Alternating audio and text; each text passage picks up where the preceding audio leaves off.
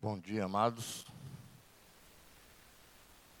Mais um dia, Deus nos concede o privilégio de cultuarmos a Ele, participarmos da ceia do Senhor.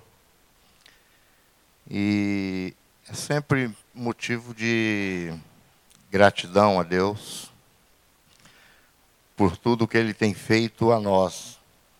É sempre bom nós criarmos expectativas e participarmos do culto, como diz o apóstolo Paulo, que nós devemos nos apresentar a Deus, né? Através do nosso culto racional. O que é um culto racional? Não é um culto baseado ou fundamentado na razão humana, como alguns têm dito é nada mais do que um culto consciente. Você saber o que está fazendo aqui, o que veio fazer aqui, por que, que você saiu da sua casa. Hoje de manhã estava até convidativo a gente permanecer um pouco mais na cama, né?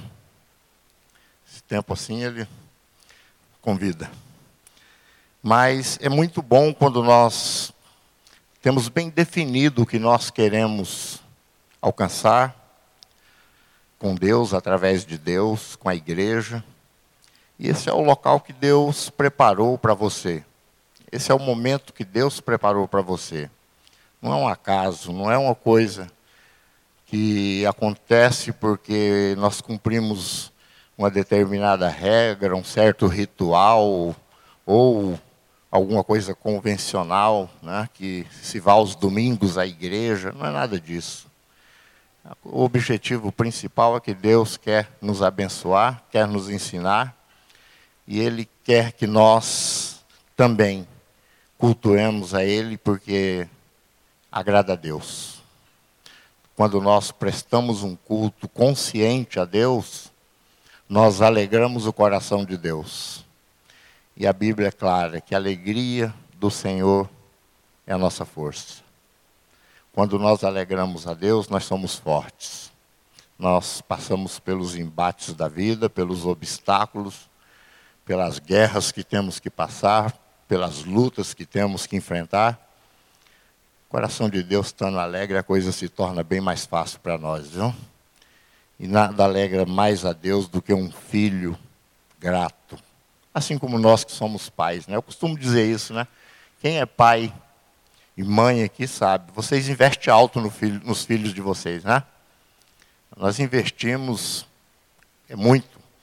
Um dia eu não sei que meu filho já estava, já tinha terminado o ensino médio, eu não sei o que, que ele me pediu lá, eu falei, de jeito nenhum. Pô, pai, você não me dá nada? Né? Eu, eu brinquei com ele, falei, ah, é? Vou fazer uma, algumas contas desde que você nasceu, vou não deixar passar bater nada. Né? Aí fiz umas contas rapidinho, é lógico que eu trabalho no Colégio Batista, meus filhos estudaram da educação infantil ao ensino médio. Foi uma bênção de Deus, um presente de Deus, porque nessa época eu, eu trabalhava numa missão, eu nem salário tinha. O salário que eu tinha era do colégio e uma ajuda ali da missão. E, mas meus filhos estudaram ali através do meu trabalho e tal. Eu falei, olha, só de estudo. Fiz uma conta rápida. Do, do, da educação infantil ao ensino médio, passa de 200 mil reais de investimento. Viu? Você e sua irmã. Então vamos pôr só 100 para você, sem material, sem nada. Aí ficou olhando meio assustado assim. Mas depois eu tive pensando, né?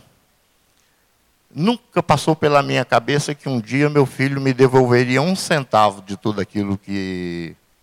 Eu nunca investi, nem no, no, os dois, nunca pensei em algum retorno que eles me dessem, financeiro, principalmente. Mas uma coisa que faz bem ao nosso coração, faz bem à nossa alma, é aquele filho que reconhece, pai, muito obrigado, viu, pai, pelo que o senhor fez, pelo que o senhor investiu na minha vida. Faz, esse, é, no final do, do ano passado, meu filho, foi o primeiro ano dele na faculdade, que está lá no Paraná estudando, e no final do ano eu fui buscá-lo.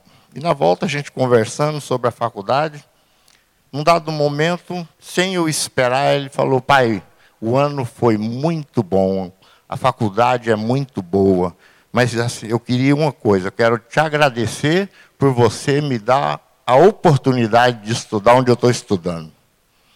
Foi bom demais para o meu coração, viu? Isso faz bem. Deus, quando nós temos essa postura com Ele, de agradecimento, Deus, muito obrigado, porque o Senhor fez. Muito obrigado, porque o Senhor morreu por mim. Muito obrigado, porque o Senhor me deu as condições de vida que eu tenho hoje. Essa expressão de gratidão é o que mais alegra o coração de Deus. Então aí tem uma sequência. Eu reconheço o que Deus faz. Eu agradeço o que Deus fe fez por mim, continuo fazendo. Eu alegro o coração de Deus. A resposta de tudo isso é: Deus me dá força para superar os embates da vida. E falando em embates da vida, o tema que nós temos até o aniversário da igreja, agora em setembro, é praticamente sobre guerra, né? sobre batalha, permanecer inabalável, firme. Nós precisamos. Né? Aqui acho que todo mundo já passou por várias batalhas, vários combates, uns que nós chegamos a pensar que não sairíamos inteiro dali, né? Mas saímos sim, porque estamos aqui, graças a Deus. E outros estão passando nesse momento por lutas. O apóstolo Paulo teve um momento que ele, ele escreve, né? Nós nos desesperamos da própria vida. Dado, a luta era tão intensa que falou: olha, acho que agora acaba tudo. Mas ele continua, e lá no final ele diz: Combati o bom combate. E o principal, guardei a fé. Não larguei a fé lá atrás. Combati o bom combate. Né? E guardei a fé. Ele fala: cumpri, lutei, cheguei ao final vitorioso. Nós estamos caminhando para isso, né? E eu vou ler um, o texto que dá base para esse tema, esses temas né, que nós vamos falar, e ele traz aí a figura de um soldado, de alguém que é preparado para o combate mesmo, para a batalha, para a luta. E nós, eu queria falar um pouco sobre isso, e a minha primeira parte aí é sobre o cinto da verdade, né? Eu já queria até adiantar uma coisa. Quando eu falo verdade e mentira, o nosso cérebro imediatamente ele nos arremete a palavras. É um, um conceito meio que generalizado de que verdade e mentira está nos lábios, está na boca. Isso é o que menos interessa. Mentira e verdade, a Bíblia sempre se refere à vida. Existe vida verdadeira e vida mentirosa. Não apenas palavras. Né? Ah, Alguém, onde que você foi ontem? Ah, ontem eu fui ao shopping. Não, você, mas foi ao Walmart. Puxa, mentiu, né? Mentiu. Foi ao Walmart, disse que foi e disse que foi ao shopping. Coisa que sei lá qual a importância que isso tem para a vida. Agora, o viver verdadeiro e o viver mentiroso, o viver autêntico e o viver falso. É, Davi era um homem, foi um homem de uma vida conturbada, de altos e baixos. Mas uma coisa que agradava a Deus, e ele é chamado um homem segundo o coração de Deus nas Escrituras, porque ele tinha uma vida verdadeira. Vida verdadeira não é uma vida perfeita, mas é uma vida clara, patente, aberta aos olhos de Deus. E, e ele, para falar sobre batalha espiritual, olha, teve uma fase, graças a Deus está passando, mas ainda continua por aí, que o evangelho, a maioria, a maior parte das igrejas se ocuparem, os nossos escritores, né, os, os autores de livros evangélicos se dedicaram a escrever sobre batalha espiritual e se criou tanta regra, tanta técnica de batalha. Eu, li, eu cheguei a ver livro, Isso eu estou falando porque eu li, uma pessoa me falou e eu falei, nem possível um negócio desse.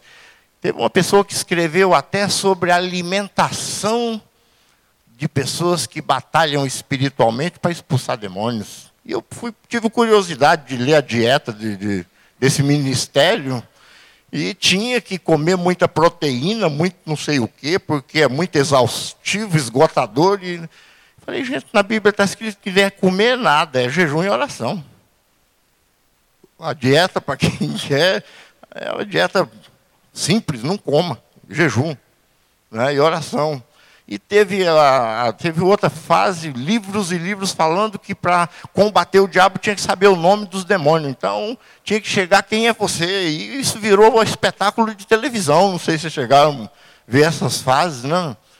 E tinha outros que diziam que você tinha que orar em tal lugar, tinha que ter tal postura, tinha que, senão os demônios não te obedeciam. A Bíblia aqui, pelo menos, o livro mais completo, o livro que mais fala claramente da nossa, nossa luta, da nossa batalha, que é espiritual, sim. A Bíblia diz isso. Está aqui resumido. E o autor desse livro é o melhor dos autores que tem, que se chama Espírito Santo de Deus, que é a sua palavra, que foi registrada através do apóstolo Paulo, numa carta que ele escreveu para os cristãos de Éfeso. Né? Está no capítulo 6 né, de Efésios. Nós vamos ler do versículo 10 ao 18. Vocês marquem bem. Depois dê, dê um, mais uma lidinha em casa. Que nessa segunda lida o Espírito Santo fala também, viu, gente? Não é só o pregador. É bom quando nós lemos a Bíblia só nós e Deus, porque aí o Noé ele tem uma série de imperfeições, de erros, até no próprio vocabulário, mas quando você está sozinho lendo a palavra de Deus, você tem um mestre ali que não erra e ele conhece toda a verdade, e um dos propósitos dele é nos conduzir à verdade. E foi isso que foi dito por, por Deus. Vamos lá, o versículo 10 ao 18. Finalmente fortaleçam fortaleçam-se no Senhor e no seu forte poder. Vistam toda a armadura de Deus para poderem ficar firmes contra as ciladas do diabo. Pois a nossa luta não é contra pessoas, mas contra os poderes e autoridades, contra os dominadores deste mundo de trevas contra as forças espirituais do mal nas regiões celestiais. Por isso, vistam toda a armadura de Deus, para que possam resistir no dia mau e permanecer inabaláveis depois de terem feito tudo. Assim, mantenham-se firmes, cingindo-se com o cinto da verdade vestindo a couraça da justiça e tendo os pés calçados com a pregação do evangelho da paz. Além disso, usem o escudo da fé, com o qual vocês poderão apagar todas as setas inflamadas do maligno. Usem o capacete da salvação e a espada do Espírito, que é a palavra de Deus Orem no Espírito em todas as ocasiões, com toda oração e súplica. Tendo isso em mente, estejam atentos e perseverem na oração por todos os santos. Amém? Essa é a palavra de Deus. Amados, o, o apóstolo Paulo aqui, ele se utiliza quando ele fala dessa batalha e nós estamos falando de uma igreja inabalável, eu queria dizer, não é a Igreja Batista Sul, não é essa organização, faz parte. Mas é, não é, nós não, não, não temos essa pretensão de sermos a igreja como um grupo, um, uma agremiação, uma sociedade. Não, mas essa carta aos Efésios, ela foi escrita com um destinatário específico, e depois ela foi, por ser uma igreja, que, por ser uma carta de orientação à igreja, ela foi distribuída por toda a igreja da época. E o apóstolo Paulo, ele conhecia bem os soldados romanos. Até, inclusive, ele evangelizou, ele mesmo diz que testemunhou para a guarda pretoriana.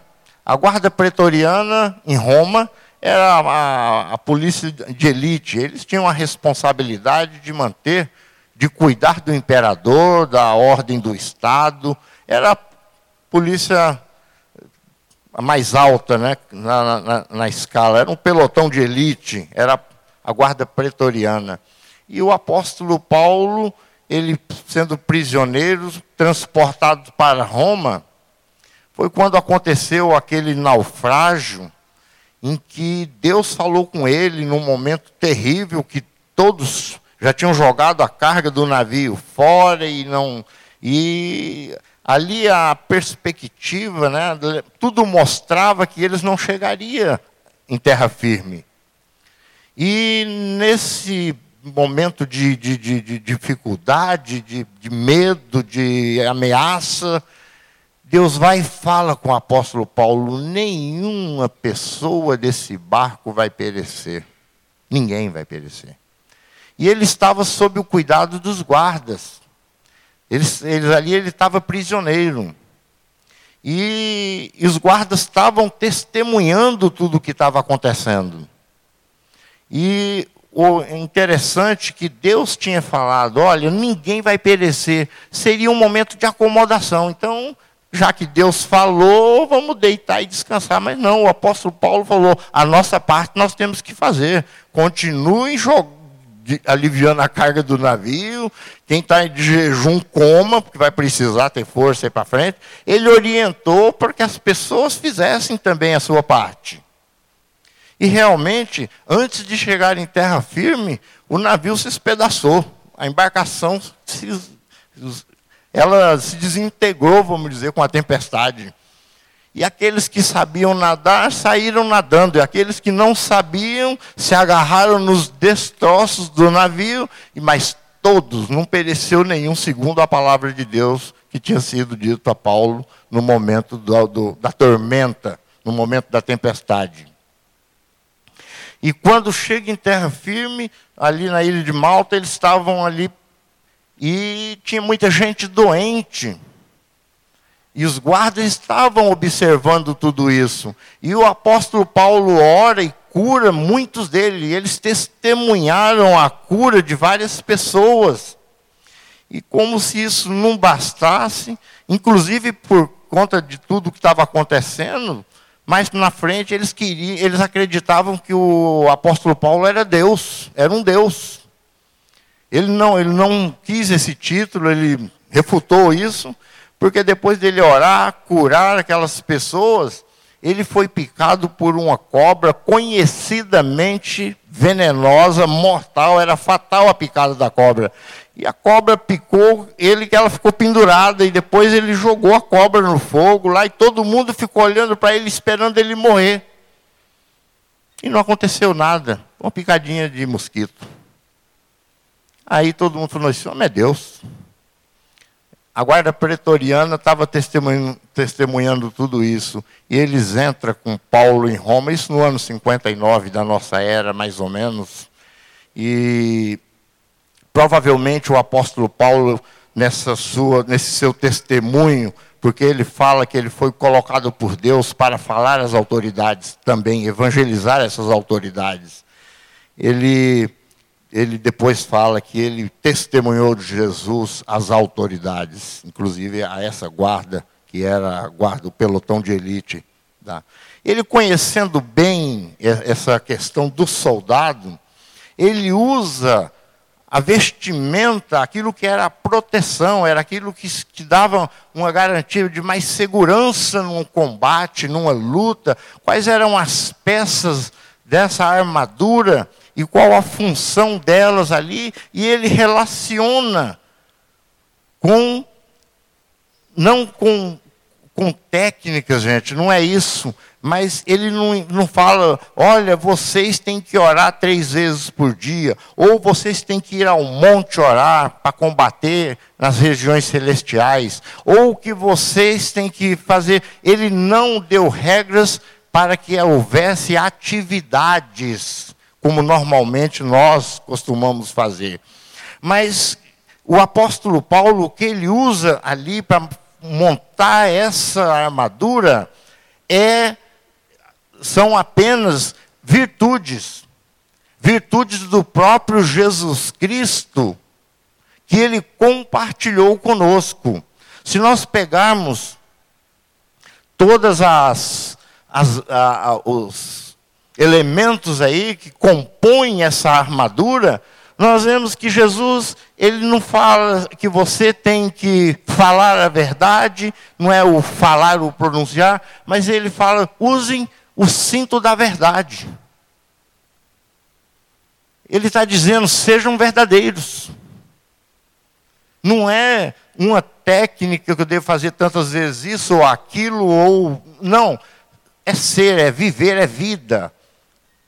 E são virtudes de uma pessoa, é uma virtude. Jesus, quando fala o, o cinto da verdade, em dois pontos ele se refere, a Bíblia, dos dois pontos mais claros que a Bíblia nos traz sobre a verdade, é que Jesus diz: Eu sou o caminho, a verdade e a vida. Eu sou a verdade. Usem o cinto, coloquem o cinto da verdade. E a verdade é o próprio Jesus Cristo. Ele diz é, a coraça da justiça. A nossa justiça, a justiça humana, para Deus é trapo de imundícia. Vocês sabem o que é trapo de imundícia, quando a Bíblia se refere, lá do Antigo Testamento? Segundo alguns estudiosos, eram os trapos que os leprosos usavam para se limpar, e aquilo tinha que ser incinerado muito longe da população, porque era imundo. A justiça humana é trapo de imundície diante da justiça de Deus. Por isso ele fala que nós devemos usar a couraça da justiça, da justiça de Deus, não, não justiça própria, daquilo que Deus diz que é justo na sua palavra é ser justo. Ser justo é uma virtude, não é um comportamento apenas. É algo de dentro, não é algo de fora. Não é cumprir uma lei. Porque eu posso cumprir perfeitamente uma lei em obediência à lei. Eu posso estar fazendo um determinado trabalho, ou tendo alguma atitude, porque a lei manda e o meu coração pode ser rebelde, contrário àquilo que eu estou fazendo. Deus ele não olha a aparência, é muito claro isso. Ele olha o coração, aquilo que está lá dentro de nós. Qual é a minha justiça? É apenas a justiça humana? Eu sou submisso e devo ser submisso às minhas autoridades, às leis do Estado. Porque toda autoridade foi instituída por Deus, como diz a palavra. Mas não me basear apenas nessas leis, nessa justiça, mas eu tenho que ter uma justiça internalizada, que foi colocada por Deus na minha vida. Ela, a justiça do homem, a justiça da lei, ela vem de fora para dentro. Ela serve de cerca. A justiça que é dada pelo Espírito Santo a nós, ela parte do coração para fora, de dentro para fora. Ela não precisa ter cercas. Nós temos as nossas amarras internas que nos colocam os nossos limites. Calçados da paz é aqui a calçados da pregação do Evangelho da Paz. É ser uma pessoa evangelizadora. Não é apenas ser evangelista. Não é um ministério. Uma pessoa evangelizadora é uma pessoa que no ambiente de trabalho, no ambiente de diversão, no ambiente que ele estiver, a sua vida é uma vida de evangelização. A vida é viver uma vida, é ter os pés, estar calçado no Evangelho, onde você estiver. E a Bíblia diz: quão formosos são os pés daqueles que anunciam as boas novas do Senhor Jesus. Quão formosos são. Escudo da fé. A fé não é regra, não é método. A fé é algo que nos é dado por Deus. E a fé nós desenvolvemos também. Vocês sabem uma maneira boa de ter fé? Não é técnica. Ou pode ser usado como uma técnica. Dá uma olhadinha no seu passado, até agora, nesse momento, e presta, tente lembrar de quantas coisas Deus já fez em você e por você. Quantas vitórias você já teve com Deus? Quantos momentos que você já tinha perdido a esperança? E Deus te levantou, te deu força e mostrou para você, e o próprio Deus fala conosco, ele diz: Eu continuo com você. E naquele momento que você estava sofrendo, eu também estava com você. Quando nós entendemos um passado de convivência, de ação de Deus na nossa vida, não precisa ser muito esperto, o cérebro faz sozinho. Um Deus que me acompanhou até aqui, ele vai continuar caminhando comigo. A minha fé é essa. Eu já lancei mão disso quantas vezes na vida. Momentos difíceis, momentos que eu mesmo pensei, dessa eu não saio. Essa não tem mais jeito. E a minha mente foi buscando lá de trás, olha, Noé, Deus já fez isso, fez isso, fez isso. E agora ele faz mais isso. E fez. Nós precisamos disso. Capacete da salvação. Capacete da salvação, amados, é simples a Bíblia fala né, que sobre a alegria da salvação. É uma alegria que ela está continuamente conosco, independente do momento. Cheguei aqui, eu não sei por que surgiu um assunto ali, eu estava conversando com a Cidinha, eu vou citar esse dia. Eu não sei se questão de idade, né? A gente estava falando de idade ali. E eu estava pensando uma coisa, falei para a Cidinha, Cidinha, como deve ser a angústia de uma pessoa que está caminhando para o fim da vida e não tem Deus. O que é para uma pessoa ele saber que ele está pertinho da morte e ele não tem nada dali para frente, às vezes só medo, tormento.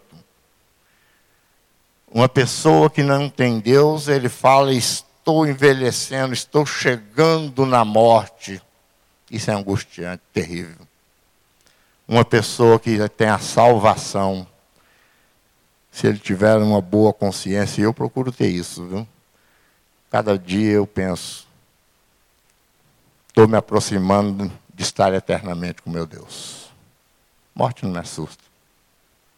Eu tenho certeza absoluta que aquilo que Deus preparou para mim, a previdência privada que Deus fez para mim é eterna.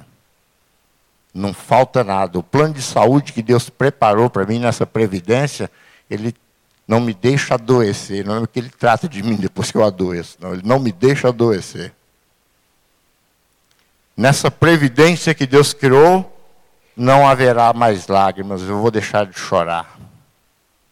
Porque o próprio Senhor enxugará minhas lágrimas. Não haverá mais dor. Não haverá sofrimento não precisa mais do sol, porque o próprio Senhor é a luz das nossas vidas. Esse é o evangelho da salvação, o capacete da salvação. E a espada do Espírito, que é a palavra de Deus, que neutraliza os dardos inflamados do inimigo. Nós somos bombardeados da hora que nós acordamos, a hora que nós dormimos. Todos os dias, sem exceção a fé, a certeza de que eu tenho um Deus que disse que Ele cuida de mim. o anjo do Senhor acampa, ele mora ao lado daqueles que temem a Deus e ele nos livra. Eu tenho essa fé. Eu sei, a Bíblia é clara, que o nosso inimigo se chama diabo. Rebelde, se rebelou contra Deus. Ele quis ser maior que Deus. Ele convenceu um terço das milícias celestiais que caiu com ele, os demônios. E ele não se conforma e nunca se conformou de ter perdido a maior batalha, porque já perdeu. Jesus na cruz do Calvário, ele derrotou, ele esmagou a cabeça de Satanás. É uma guerra ganha para nós, porque já foi ganha na cruz do Calvário. O nosso papel é caminhar no caminho que foi preparado por nós com toda a segurança e a guarda de Deus. A nossa fé e a palavra de Deus fala como espada. Tem essa, essa expressão na Bíblia. A palavra a, que saía da, da boca de Deus como espada de dois gumes. e a Bíblia fala que ela é uma espada de dois gumes que penetra no nosso íntimo, no mais profundo do nosso íntimo, inclusive fazendo a separação daquilo que é espírito e é alma, do que é emoção e o que é espiritual, ela, ela toca, ela divide. A palavra de Deus, e ela, ela é a espada do nosso. Ela é a espada, é a arma de combate, de ataque. A palavra de Deus. Amados, no que diz respeito a essa luta, a natureza da nossa luta, a Bíblia, nesse texto que nós lemos, diz: a nossa luta não é contra pessoas, mas contra poderes e autoridades, potestades, contra os dominadores deste mundo de trevas, contra as forças espirituais do mal nas regiões celestiais. Quando lemos isso aqui, parece que tem uma guerra lá longe, regiões celestiais estão brigando, não é isso? Meu irmão, essa guerra pode se travar nas regiões celestiais, mas ela é sentida aqui, ó, na nossa carne, no nosso corpo, nas nossas emoções. Essa guerra ela, é, ela não é humana porque eu não estou brigando com pessoas. Ela é espiritual. Mas ela se manifesta no nosso dia a dia, na nossa vida. Aquela pessoa que te injuriou, que denegriu você, difamou tua vida. Você sentiu, você sentiu no, no seu coração, você sentiu na sua alma, você sabe a dor que você sentiu. Os dominadores deste mundo de trevas são espíritos, são pessoas que são de, usadas. O diabo ele não perde oportunidade. Quantos momentos de dor, de sofrimento, essa é a nossa luta. E a Bíblia fala que nós devemos vestir essa, nós devemos estar com essa armadura, não só para vencer uma batalha, mas permanecermos firmes, porque muitas vezes nós temos uma batalha muito difícil e nós vencemos a batalha e depois relaxamos e caímos numa coisinha tão pequena, coisa tão sem significado. Nós temos um exemplo de Elias buscou Deus, se fortaleceu em Deus, desafiou 850 profetas, né? a gente fala 400, outros 450, mas tem, ali tinha 450 de Baal, mais 400 de Azerá, que era de Jezabel. Ele enfrentou tudo, derrotou, mostrou até o principal adversário dele, o rei Acabe, falou: não, só o Senhor é Deus. Ele teve uma vitória desse tamanho pouco tempo depois pediu para morrer, entrou em depressão, desistiu da vida por causa da ameaça de uma mulher. Nós também fazemos isso. Nós oscilamos. Vencemos tantas batalhas grandes, às vezes tropeçamos em coisas pequenas. A coraça é para que nós estejamos firmes depois de termos vencido. E nós vemos que a natureza da nossa luta, ela tem um inimigo muito claro. O nosso inimigo, que eu disse antes que se chama diabo e seus asseclas, seus anjos, os demônios, a Bíblia fala sobre ele que ele foi homicida desde o princípio e não se apegou à verdade, pois não há verdade nele. Quando mente, fala sua própria língua, pois ele é mentiroso e pai da mentira, uma vida mentirosa. O diabo ele sempre propõe mentira. Ele quando ele quando ele tentou o casal Adão e Eva, ele não chegou falando alguma coisa assim, olha, façam isso, isso aquilo. Ele chegou questionando: é verdade que vocês não podem comer de nada dessas frutas que estão aí? Ele sabia da ordem de Deus. Ah, não, mas sabe o que, que é? É que se vocês comerem essa fruta e que ele falou que não pode comer, se vocês comerem, vocês vão ser melhor do que vocês já são. Porque além de tudo isso que vocês já são, vocês ainda vão conhecer o bem e o mal. Vocês vão ser como Ele, como Deus falou daquilo que ele era, uma mentira. E o homem quis ser uma mentira diante de Deus. O nosso adversário é isso.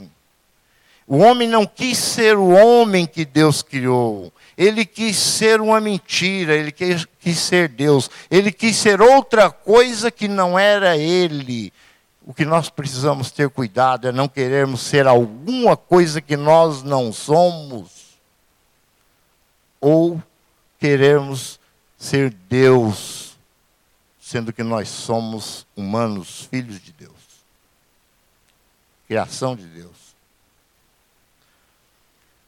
O nosso, o nosso adversário é o diabo, nossas armas.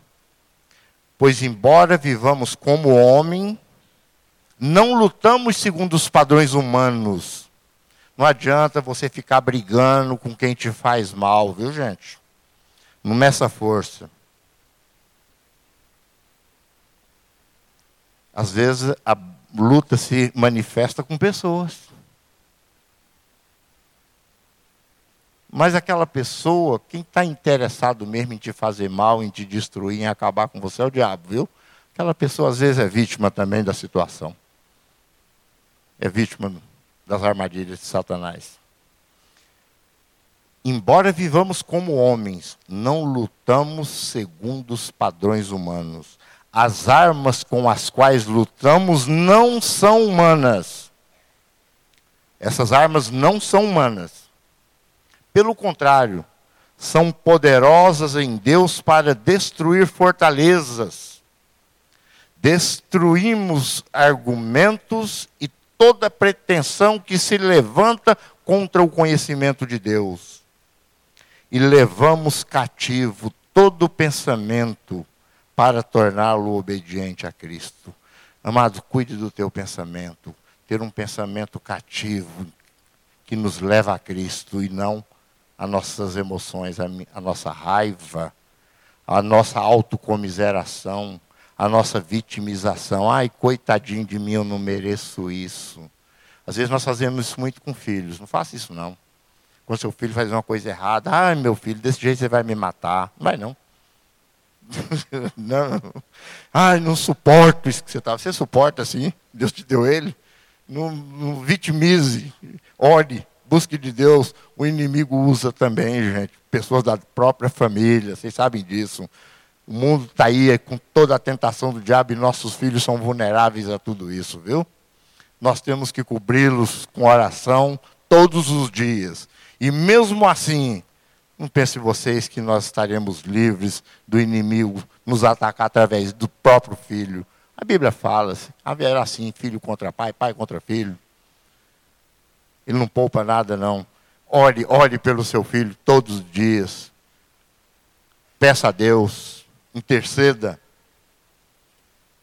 Cada elemento da armadura é uma virtude do próprio Jesus que compartilha com a sua igreja. Amém? Não é uma técnica, é uma postura de vida, é uma existência. Nós temos que existir com o cinto da verdade, que apesar de ser o primeiro dos acessórios aí da armadura, é o mais importante, porque a verdade é Jesus, a palavra de Deus é a verdade, é o que diz a Bíblia. Jesus disse: Eu sou o caminho, a verdade e a vida. Ninguém vem. Vocês já prestaram atenção que esse versículo fala? Eu já vi muita gente, a maioria fala: ninguém vai ao Pai senão por mim. Jesus não está enviando ninguém para longe dele, não. Ninguém vem ao Pai. Ele se coloca na posição de Deus. Eu sou o caminho, a verdade e a vida. Ninguém vem ao Pai se não for por mim. Ele traz para ele. Ele não manda para longe, ele não manda buscar ninguém. Eu sou o caminho, a verdade. Sinto da verdade é Jesus. E quando ele está orando por nós, coisa bonita, Jesus orou por mim. Isso me faz tanto bem. Saber que teve um momento que Jesus orou especificamente por mim. Ele fala, Pai, eu não peço que o Senhor tire o Noé do mundo, porque quando ele orou pelos discípulos, ele falou: Pai, eu não peço que o Senhor tire eles do mundo.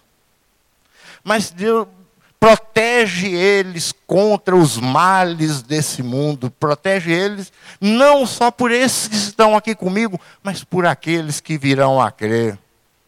Noé e todos nós que estamos aqui. Jesus orou especificamente por nós. O nosso intercessor é Jesus Cristo. Como que um vencido derrotado na cruz, pode ainda ter ingerência nas nossas vidas. Se quem intercede por nós é Jesus, quem nos defende é Jesus, o nosso advogado é Jesus Cristo, e as armas com as quais lutamos não são humanas, mas poderosas em Deus, para destruir é, potestades, autoridades tudo aquilo, toda altivez que se levanta contra o conhecimento de Deus. Amém? Nós começamos com vitória. Isso, uma igreja formada com pessoas assim, é uma igreja inabalável.